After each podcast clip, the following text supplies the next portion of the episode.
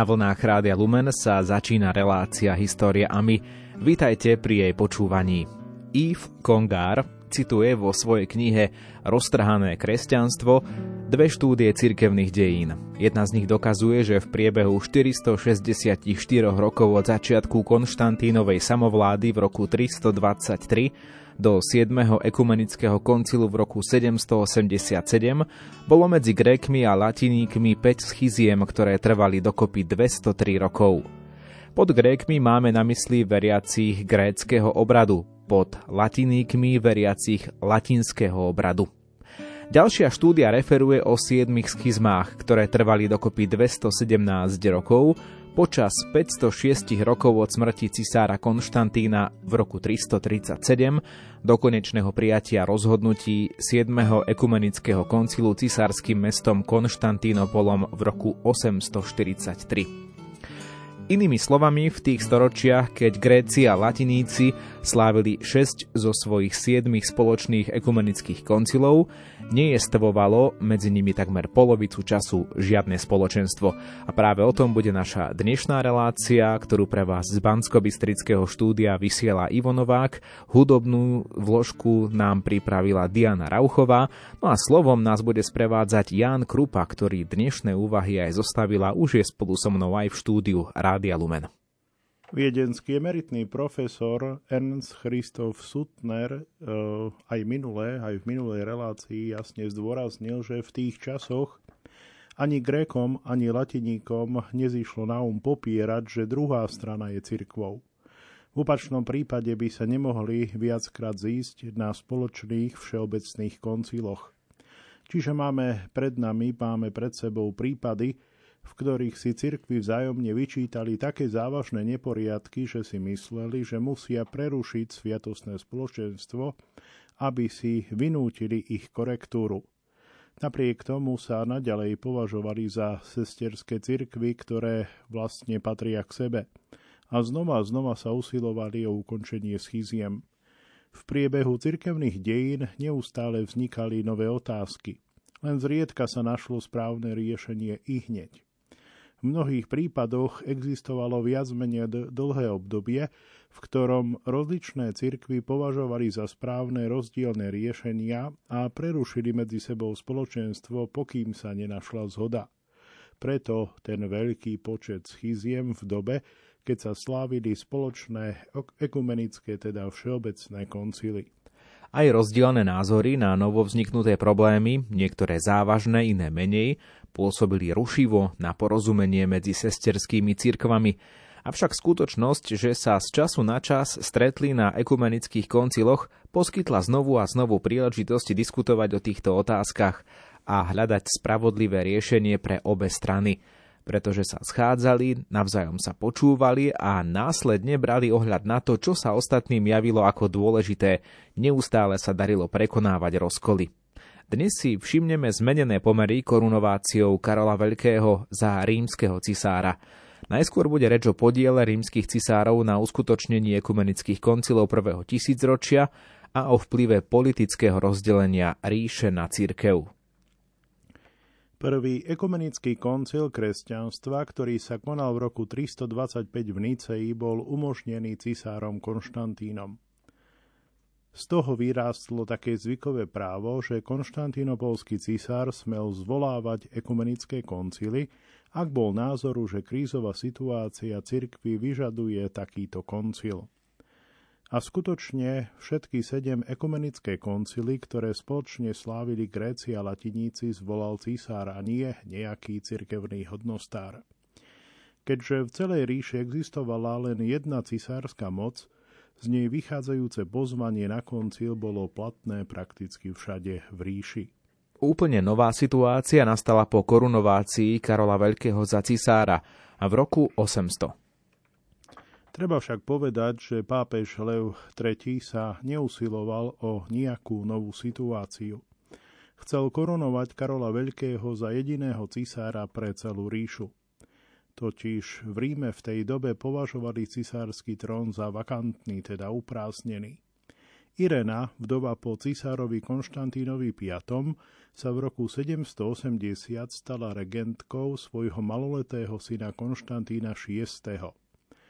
Ako regentka sa postarala o žiaľ len prechodné ukončenie tej schizmy s Rímom, ktorá vypukla pre obrazoborectvo, alebo ak chceme, ikonoklazmus. A táto cisárovna zvolala 7. ekumenický koncil v roku 787. Keď sa jej syn stal plnoletým, nebola ochotná prenechať mu vládu, ale zostala skutočnou vládkyňou. Veď cisárske dokumenty boli naďalej podpisované menami Irena a Konštantín. Pretože Konštantín nakoniec začal vzdorovať, v roku 797 ho zosadila. Odvtedy sa Irena sama nazývala Bazileus, čo je mužský rod a znamená císar, a nie Bazilisa, cisárovna, lebo chcela mať plne v rukách vládnu moc. Prvý raz tým v Konštantínopole nejaká žena vzniesla nárok, že bude vládnuť vo vlastnom mene a nie ako regentka muža, ktorý vlastne nosil korunu ale bol ešte maloletý. Toto nebolo všeobecne uznávané. Mnohí, aj Rimania považovali trón po zosadení Konštantína za vakantný. V Ríme chceli zachrániť ríšu a dať jej opäť cisára. Vybrali si na to Karola, ktorý medzičasom definitívne porazil Langobardov a Rimanom priniesol tú pomoc, ktorú celé desaťročia márne očakávali z Byzancie. Nebolo inováciou, že bol císar ustanovený inde ako v samotnom Konštantínopole. Veď len počas 20 rokov pred rokom 717 došlo k siedmým násilným zmenám vlády, pri ktorých za každý v nejakej z provincií bol zvolený nový císar. Avšak všetci títo noví císári sa potom presťahovali do Konštantinopola. No Karol sa vrátil do Aachenu. Aby zachránil jednotu ríše a centrum ríše presunul z Konštantinopola k Rínu, Cisár Karol sa teda chcel oženiť s Irenou.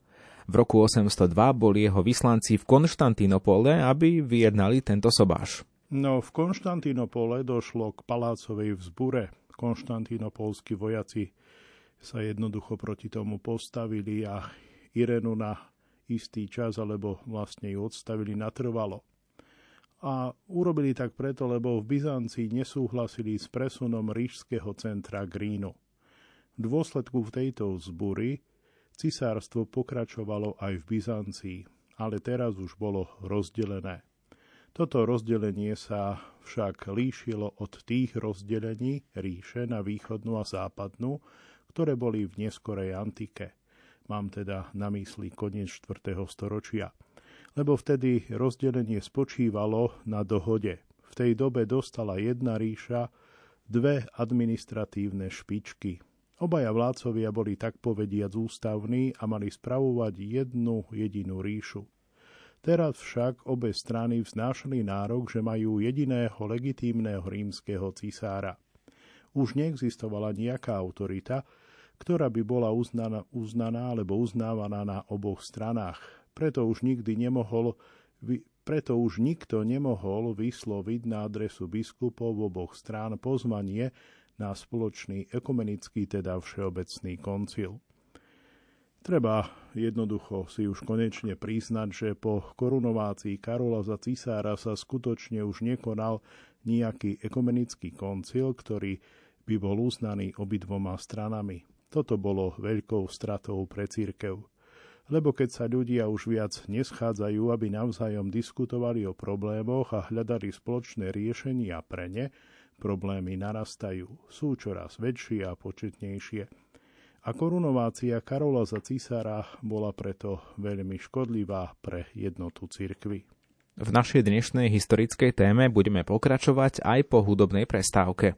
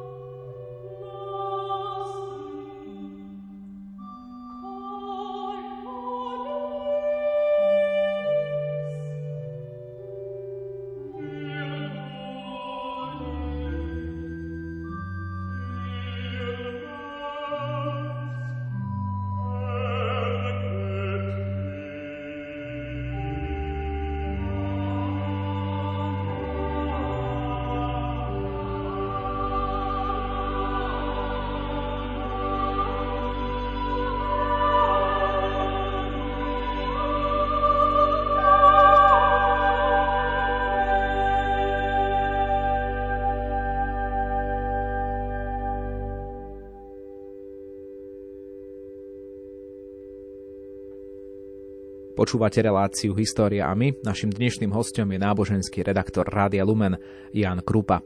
Rozdelenie cisárskej moci malo následky, keď sa Slovania stali kresťanmi. Približne v polovici 9. storočia sa knieža Rastislav rozhodol, že nechá pokresťančiť svoju veľkomoravskú ríšu. Na to boli potrební misionári a títo mohli prísť buď od latiníkov alebo od grékov. Veľkomoravské kniežatstvo hraničilo s Franskou ríšou, naopak nemalo nejakú hranicu s Byzantskou ríšou, pretože medzi nimi ležala Bulharská ríša. Keďže sa dal očakávať cez misionárov vplyv zo strany ich domovskej ríše, Rastislav považoval za múdrejšie poprosiť o misionárov nie u blízkeho franského cisára, ale u vzdialeného byzantského cisára – Cyril a Metod dorazili na Moravu v roku 863. Ako to súvisí s našou dnešnou témou relácie História a my, ktorá znie tak naozaj zaujímavo a podrobne komplikované vzťahy medzi rímskou a konštantinopolskou cirkvou na konci prvého tisícročia, to nám vysvetlí náboženský redaktor Jan Krupa. Obaja misionári, teda svätý Cyril a Metod, vycestovali aj do Ríma. Chceli výslovne objasniť, že medzi nimi a latiníkmi nebola nejaká cirkevná rozluka, aj keď Rastislav z politických a kultúrnych dôvodov uprednostňoval vstúpiť do uší vzťahov radšej s konštantinopolským než franským cisárom. Medzi iným Cyril a Metod získali aj výslovný súhlas rímskeho biskupa na používanie slovanského jazyka pri bohoslužbe. Keď po vláde kniežaťa Rastislava došlo na Morave k prevratu a k moci nastúpila profránska strana, žiakov slovanských apoštolov vyhnali a Morava bola začlenená do západného kresťanstva. Bol zavedený latinský bohoslužobný jazyk. Táto zmena orientácie, ktorá takisto mala čisto politické príčiny, mala teda aj cirkevné následky. O niečo neskôr, než veľkomoravské knieža, aj bulharský panovník Boris chcel nechať pokresťančiť svoju ríšu. U neho boli pomery obrátené, preto vyjednával s franským cisárom Ľudovítom Nemcom. Keď uvážime, ako blízka bola, aká blízka bola cesta od bulharskej hranice do Konštantinopola, pochopíme, že byzantský panovník sa doslova preľakol, keď sa dozvedel, že k Bulharom prichádzajú franskí misionári.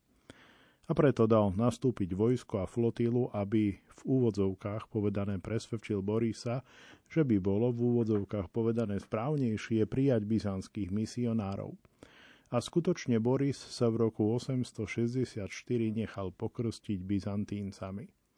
Misionári vyslaní z Byzancie k Bulharom slávili svoje bohoslužby v štátnom jazyku Byzantskej ríše, teda po grécky. Lebo cisár a konštantinopolský patriarcha sa usilovali Bulharov čo najviac pripútať k ríši. Aby odrazil zahraničný vplyv, cár Boris si želal, aby sa cirkev v jeho ríši čo najrychlejšie stala autonómnou. V Konštantinopole mali z toho len v skutku malú radosť a preto sa Boris obrátil na Rím. Dúfal, že od rímskeho biskupa ľahšie dostane to, čo mu konštantinopolský patriarcha nechcel poskytnúť. Pre svoju politiku, nazvime to hojdania sa medzi Konštantinopolom a Rímom, dokázal nájsť cirkevné dôvody. Keď v roku 843 niedlho pred krstom bulharského panovníka bolo v Konštantínopole definitívne ukončené obrazoborectvo, snažili sa tam zrušiť všetko, čo nariadili heretickí, teda obrazoboreckí cisári. Avšak s jednou výnimkou a to podriadenie juhovýchodnej Európy, južnej Itálie a Sicílie konštantinopolskému patriarchovi, ktoré malo zostať zachované. Bola vznesená požiadavka zrušiť aj toto, ale nebola splnená. Boris ako šikovný diplomat využíval názorové rozdiely na to, aby sa tu a tam pokúšal o to najlepšie pre svoju ríšu. Ani tak však nemohol presadiť autonómiu svojej cirkvy. Keď však z Moravy vyhnali žiakov Cyrila Metoda, prijal ich a prostredníctvom nich dosiahol, že sa bulharská církev modlila a učila v slovanskom jazyku. Tak sa vlastne začala veľká budúcnosť cirkevnej slovančiny. Milí poslucháči, dosiaľ sme, mohli, sme si mohli uvedomiť nasledovné, keďže existovali dve ríše, na celej línii existovali rivality. Bez toho, aby v cirkvi oboch ríš existovali teologické protiklady, bola cirkev vtiahnutá do rivalít medzi ríšami. A ako to ďalej pokračovalo, to si povieme už o pár minút. Sviaté.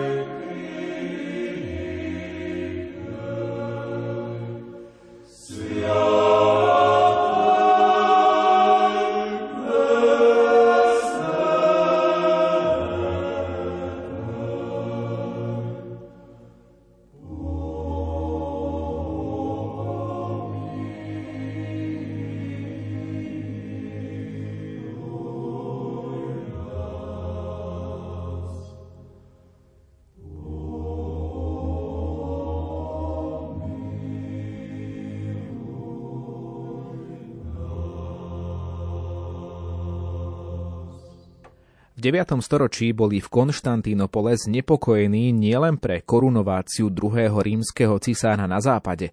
Aj v konštantínopolskej cirkvi existovali strany. Počas ikonoklastických nepokojov sa sformovala strana zelótov, horlivcov. Bola veľmi rozšírená medzi mníchmi, vystupovala za uctievanie obrazov a chcela, aby sa prísne dodržiavali cirkevné pravidlá. Samozrejme, že Zelovtov znepokojovala aj skutočnosť, že cirkevné zvyky, ktoré milovali, inde v cirkvi neplatili, že tam ľudia nasledovali svoje vlastné tradície. Popri Zelotoch existovala aj umiernená strana, ktorá zastávala liberálnejšie názory. Pokračuje Ján Krupa, náboženský redaktor Rádia Lumen. Konštantinopolský patriarcha Ignatios v roku 858 stratil dôveru umiernenej strany a bol zosadený. Na jeho miesto bol zvolený Fotios, vysoko vzdelaný muž, ktorý dovtedy bol lajkom a okamžite bol povýšený z laického stavu na patriarchu. Vtedy zeloti protestovali proti zosadeniu Ignátia, ktorý bol medzi nimi obľúbený a pápež Mikuláš I sa postavil na ich stranu, pretože podľa rímskeho zvyku bolo neslýchané, aby laik bez skúseností v duchovnej službe bol okamžite povýšený na biskupa alebo dokonca na patriarchu. Mikuláš I si myslel, že rímska norma by bola dobrá aj v Konštantínopole a žiadal zosadenie Fótia a opätovné dosadenie Ignátia. Ako odpoveď na to napísal Fotio sériu polemických listov, medzi nimi svoju známu encykliku východným patriarchom. Vďaka svojej veľkej učenosti v nej dokázal vymenovať početné v úvodzovkách odchylky latiníkov od učenia a zvykov Grékov. Všimnime si, že opäť sa pre spor, ktorý z nejakého dôvodu vypukol, využili staré nezhody, ktoré zostali do tej doby nevyriešené, aby sa mohlo tvrdiť, že existujú dôležité teologické dôvody pre rozkol. Pápež Mikuláš I vyčítal Byzantíncom, že sa neriadia normami Rímanov. Fotios zasa útočil na latiníkov pre ich osobitné formulácie pre spoločnú vieru a pre ich bohoslužobné zvyky. V liste pápeža Mikuláša je zostavených 10 bodov, pre ktoré Fotios v tom čase odporoval latiníkom. Fotios vzniesol 9 obvinení, ktorými nepochybne chcel nielen pokarhať latiníkov, ale aj získať na svoju stranu zelotov, ktorí sa pridali k Ignátiovi. Desiatým bodom nakoniec bola požiadavka, že v budúcnosti každé vyznanie viery, ak má byť prijaté v Konštantinopole, muselo uznať vymenovaných 9 bodov a vyjadriť výslovný súhlas s prednosťou konštantinopolského patriarchálneho stolca. Fotiove, e, Fotios vzniesol 9 obvinení, e, dovolím si ich prečítať tak namietal proti posteniu latiníkov v soboty, ktoré porušovalo byzantské zvyky. Takisto namietal proti učeniu o vychádzaní Svetého Ducha z Otca i Syna. Takisto protestoval proti povinnosti celibátu pre všetkých kňazov a proti skutočnosti, že latinskí kňazi neudelujú birmovanie hneď po krste. Zároveň tam uvádza aj takú milnú domnienku, že latiníci pripravujú krízmus vody. Zároveň sa mu nepáčili vlastné pravidlá latinskej zdržanlivosti, ktoré sa odchyľovali od pravidiel Byzantíncov. Spomína aj tvrdenie, alebo nachádza sa v jeho spísbe tvrdenie, že latiníci na Veľkú noc podľa židovského zvyku obetujú spolu s Eucharistiou aj veľkonočného baránka. Fotios sa posmieva aj zo strihania brady latinského kléru. No a zároveň upozorňuje na to, že latinskí diakoni môžu byť vysvetení za biskupov bez toho, aby nejakú dobu vykonávali kňazskú službu. Politický vývoj predbežne utlmil, utlmil tento spor. V roku 867 zákerným zavraždením Michala III. sa dostal k moci Bazilios I. Fotios odmietol vrahový prístup do Hagia Sofie a bol zosadený. Novým patriarchom sa stal opäť Ignatios.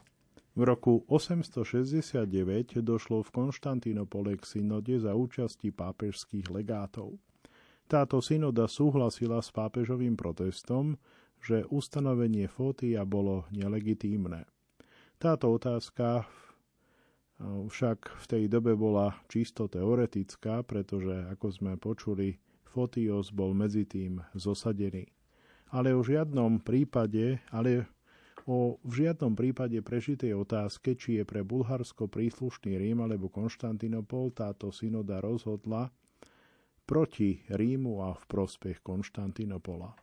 Po zvyšok Ignátiovho funkčného obdobia vládol medzi Rímom a Konštantinopolom mier – v roku 877 zomrel patriarcha Ignatios. Jeho nástupcom sa opäť stal Fotios. V roku 879, teda o, prakticky 10 rokov neskôr, došlo v Konštantínopole k ďalšej synode za prítomnosti rímskych legátov. Z aktov tejto synody cituje Komisia pre pravoslávno-katolícky dialog v deklarácii z Bary hlavnú zásadu, ktorú samotná komisia chce uplatňovať. V deklarácii doslova čítame Na záver treba pripomenúť, že Konštantinopolský koncil, ktorý spoločne slávili obe cirkvy v roku 879, stanovil, že každá patriarchálna stolica si má ponechať starobilé zvyky svojej tradície – Rímska církev svoje vlastné zvyky, Konštantinopolská církev tie svoje a takisto aj ostatné východné stolce. Výsledkom, milí poslucháči, tejto synody bolo, že spoločenstvo medzi Rímom a Konštantinopolom zostalo zachované aj za Fótia. Zároveň vyhlásila za zruš, zruš, táto synoda z roku 879 zároveň vyhlásila za zrušenú synodu z roku 869. Kto, a to bola vlastne tá synoda, ktorá odsúdila Fótia. Toto výslovne, to zrušenie potvrdil aj pápež v Ríme. Napriek tomu kardinál Robert Bellarmín, keď v 16. storočí zostavoval zoznam synod, ktoré latiníci uznávajú ako ekumenické koncily, zaradil do tohto zoznamu aj synodu z roku 869. Teda jemu vďačíme, teda Robertovi Belarmínovi za to nešťastné nedorozumenie. Spravíme si opäť krátku hudobnú prestávku a po nej sa opäť vrátime k nášmu dnešnému historickému uvažovaniu.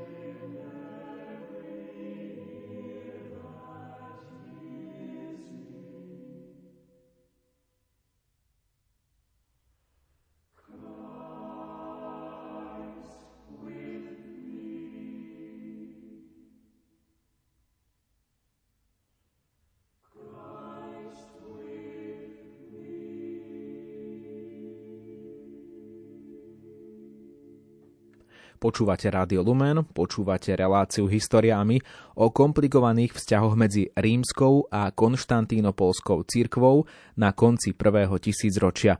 O tejto téme sa rozprávame v rámci nahliadnutia do historických dokumentov, ktoré si pre vás prelistoval a prezrel Ján Krupa, náboženský redaktor Rádia Lumen, ktorý aj dnešnú reláciu zostavil. No a teda pokračujeme pri reformácii v západnej Európe, ktorá sa začala vystúpením konkrétneho teológa v konkrétnom kroku. Preto si západoeurópania zvykli uvádzať presný dátum pre začiatok západnej cirkevnej schizmy. Teológovia, ktorí nemali skutočnú znalosť o kresťanskom východe a preto ho posudzovali jednoducho podľa tých pravidiel, ktoré sú dobré na západe, si mysleli, že môžu uviesť presný dátum a vinníkov aj pre schizmu medzi latiníkmi a grékmi. Táto túžba existovala ešte predtým, ako sa prepadlo myšlienke označiť rok 1054 za dátum schizmy a za jej vyníkov konštantinopolského patriarchu Michaela Kerulária a rímskeho kardinála Humberta de Silvu Candidu. Spočiatku sa myslelo, že Fotios môže byť vyhlásený za vyníka schizmy, pretože jeho encyklika východným patriarchom obsahovala početné obvinenia proti latiníkom a pretože v jeho dobe boli silné napätia. Preto bolo obľúbené nazývať pravoslávnych fotiáni podľa vzoru protestantských kresťanov, ktorým alebo ktorých právom možno nazývať luteráni alebo kalvíni. Kto toto koná, dopúšťa sa ale dvoch závažných chýb. Vysvetlíme to. Tak za prvé, číta len to, čo napísal Fotios bez toho, aby tieto texty porovnal s cirkevným životom vo Fotiovej dobe. Pokým bol tento spor Fotios vyčítal hlatiníkom, že ich teológia a zvyky sú menej dobré, než tie Grékov a možno ich nazývať nedostatočnými. Ako vysoko vzdelaný muž však Fotios veľmi presne vedel, že všetky nedostatky, ktoré karhal, boli starobilé a grécka cirkev ich do tej doby akceptovala. Ako vzdelaného Byzantínca by ho určite potešilo, keby v úvodzovkách barbarskí Frankovia prevzali učenia a zvyky Grékov. Keď bol medzi oboma cirkvami uzavretý mier, Fotios znovu nechal platiť teológiu a zvyky latiníkov takisto, ako to robila jeho cirkev predtým. Keby bolo Fotios považoval nedostatky latiníkov za skutočné dogmatické omily, potom by bol pred uzavretím mieru požadoval nápravu. Ale práve toto neurobil. Jeho obvinenie teda nespočívalo v tom, že by sa latiníci mýlili vo viere, ale v tom, že ich spôsoby teologického vyjadrovania a ich cirkevný život mali slabiny. Druhou chybou tých, ktorí vymysleli názov Fotiáni, bolo, že venovali pozornosť len synode z roku 869. Prehliadali skutočnosť, že Fotios počas svojho druhého obdobia v úrade patriarchu bol v plnom spoločenstve, teda v cirkevnom spoločenstve alebo v spoločenstve sviatosti s Rímom. V skutočnosti meno Fotios nesymbolizuje rozluku, či rozkol, či schizmu, ale naopak jeho meno symbolizuje úspešné hľadanie jednoty medzi rímskou a konštantinopolskou cirkvou. V nasledujúcich chvíľach, ako aj v ďalších reláciách historiami, sa povenujeme vývoju vzťahov medzi latiníkmi a grékmi až po Ferrarsko-Florenský koncil. Normani boli usadení pôvodne v Škandinávii. Boli to schopní moreplavci, ako piráti po stáročia znepokojovali pobrežné oblasti a brehy veľkých riek Severnej a Západnej Európy. Nakoniec sa usadili v Normandii na severozápade dnešného Francúzska a boli pokresťančovaní, no zostali bojachtivým národom. Z Normandie si podmanili v 11. storočí Anglicko a juh Itálie. V južnej Itálii a na Sicílii vznikla v priebehu 11. storočia Normandská ríša. Jej vládcovia mali veľkú túžbu rozšíriť túto ríšu tak na sever, ako aj cez more na východ. Približne v polovici 11. storočia Normáni predstavovali silnú vojenskú hrozbu pre Rím a Byzantskú ríšu. Keď Normáni prišli do južnej Itálie, narazili na grécky hovoriace obyvateľstvo a tamojšie biskupstva patrili od cisárskeho nariadenia z ikonobereckého obdobia, od vtedy, teda od ikonoklazmu, tieto biskupstva patrili ku konštantinopolskému patriarchátu. Avšak normánsky panovník uplatňoval tzv. dobyvateľské právo. Málo sa staral o to, že dovtedy bol pre ustanovovanie biskupov príslušný konštantinopolský cisár spolu s tamojším patriarchom, on, tento normánsky vládca, ako nový vládca zeme, ich začal ustanovovať sám. Samozrejme, že pritom prišli k slovu klerici jeho ľudu, teda latinskí klerici. Latinskí cirkevní vodcovia boli ustanovovaní nad ľudom s gréckými cirkevnými obyčajmi. Pod spoločným normánskym vládcom a so spoločnými latinskými cirkevnými vodcami boli domáci kresťania a dobyvatelia považovaní za cirkevne zjednotených.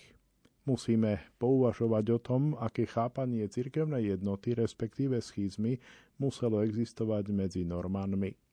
Aby dosiahli cirkevnú jednotu, považovali za dostatočné ustanoviť latinských cirkevných predstaviteľov nad Grékmi dobitej krajiny.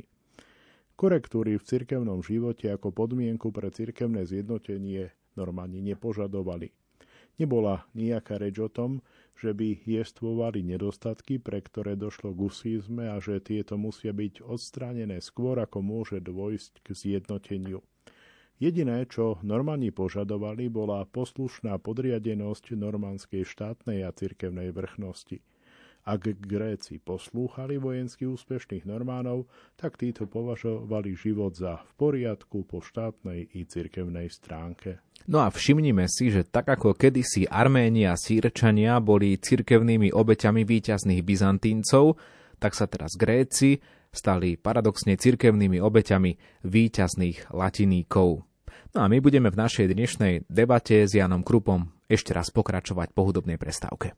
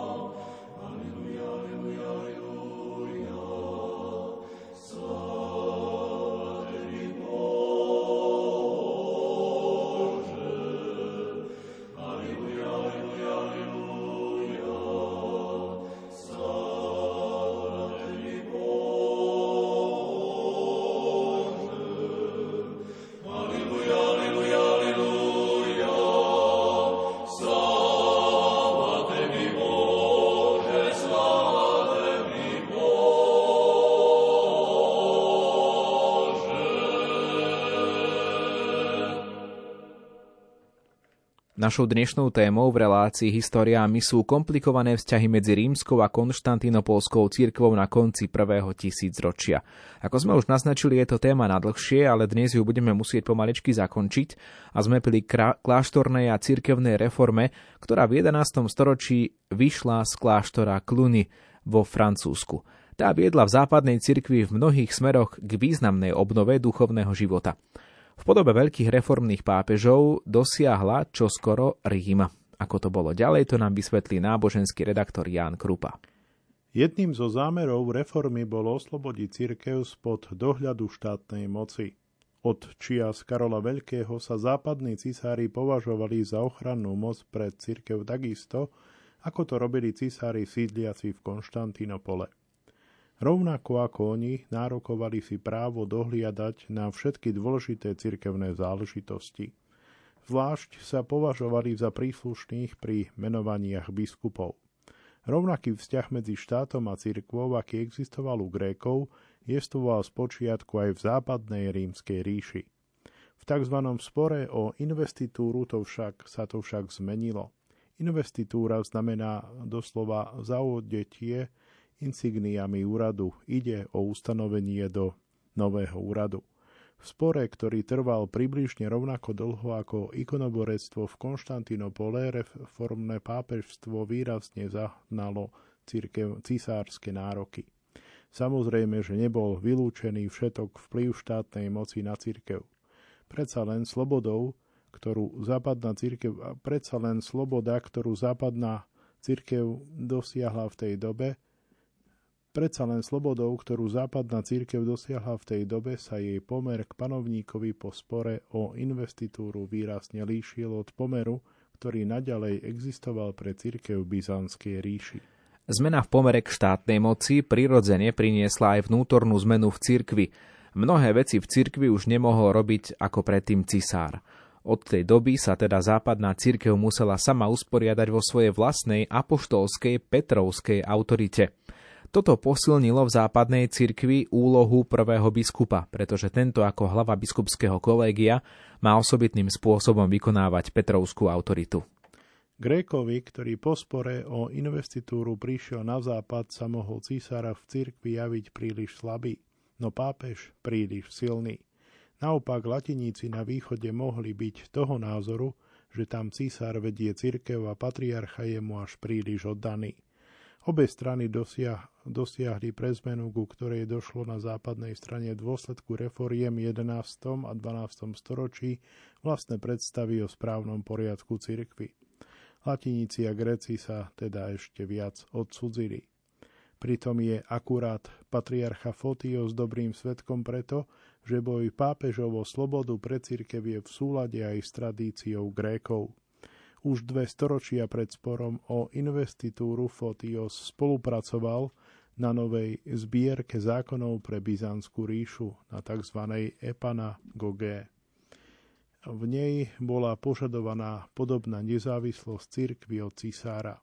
No Epanagoge nakoniec nebola uvedená do platnosti. Všetko teda zostalo po starom a konštantinopolský patriarch Antonios IV. ešte v roku 1393 napísal moskovskému veľkokniežati, veľkokniežaťu Vasiliovi I. doslova je nemožné, aby kresťania mali církev, ale žiadneho cisára.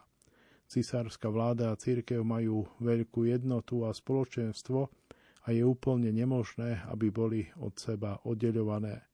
To isté mohol v skutku povedať nejaký latiník o pápežovi. Vzhľadom na ohrozenie Normánmi, ktoré bolo rovnako pociťované v Ríme aj Konštantínopole, sa v polovici 11. storočia usilovalo vyriešiť problémy medzi gréckou a latinskou cirkvou do takej miery, aby medzi nimi znovu vzniklo spoločenstvo. Rímska delegácia vyslaná do Konštantínopolu v roku 1054 mala vyjednávať o cirkevnom miery. Konštantínopolským patriarchom bol v tej dobe Michael Kerularios. Vedúcim rímskej delegácie bol kardinál Umbert da Silva Candida. O oboch osobnostiach je známe, že boli neústupné. Ich rokovania neviedli k mieru, ale skončili sa škandálom. Pokusy o zmierenie, ktoré zlyhávajú, z pravidla spôsobujú eskaláciu protikladov. To nepochybne platí o udalostiach roku 1054. Vystupňovali disharmóniu, ale inak zostalo všetko po starom. Ako predtým, ľudia si naďalej boli málo naklonení, navzájom sa podozrievali, občas si v niektorých veciach pomohli, potom sa medzi sebou opäť pohádali, občas sa znovu dohodli, väčšinu času sa považovali za vzájomne exkomunikovaných a potom sa predsa len znovu usilovali o aspoň obmedzené sviatostné spoločenstvo.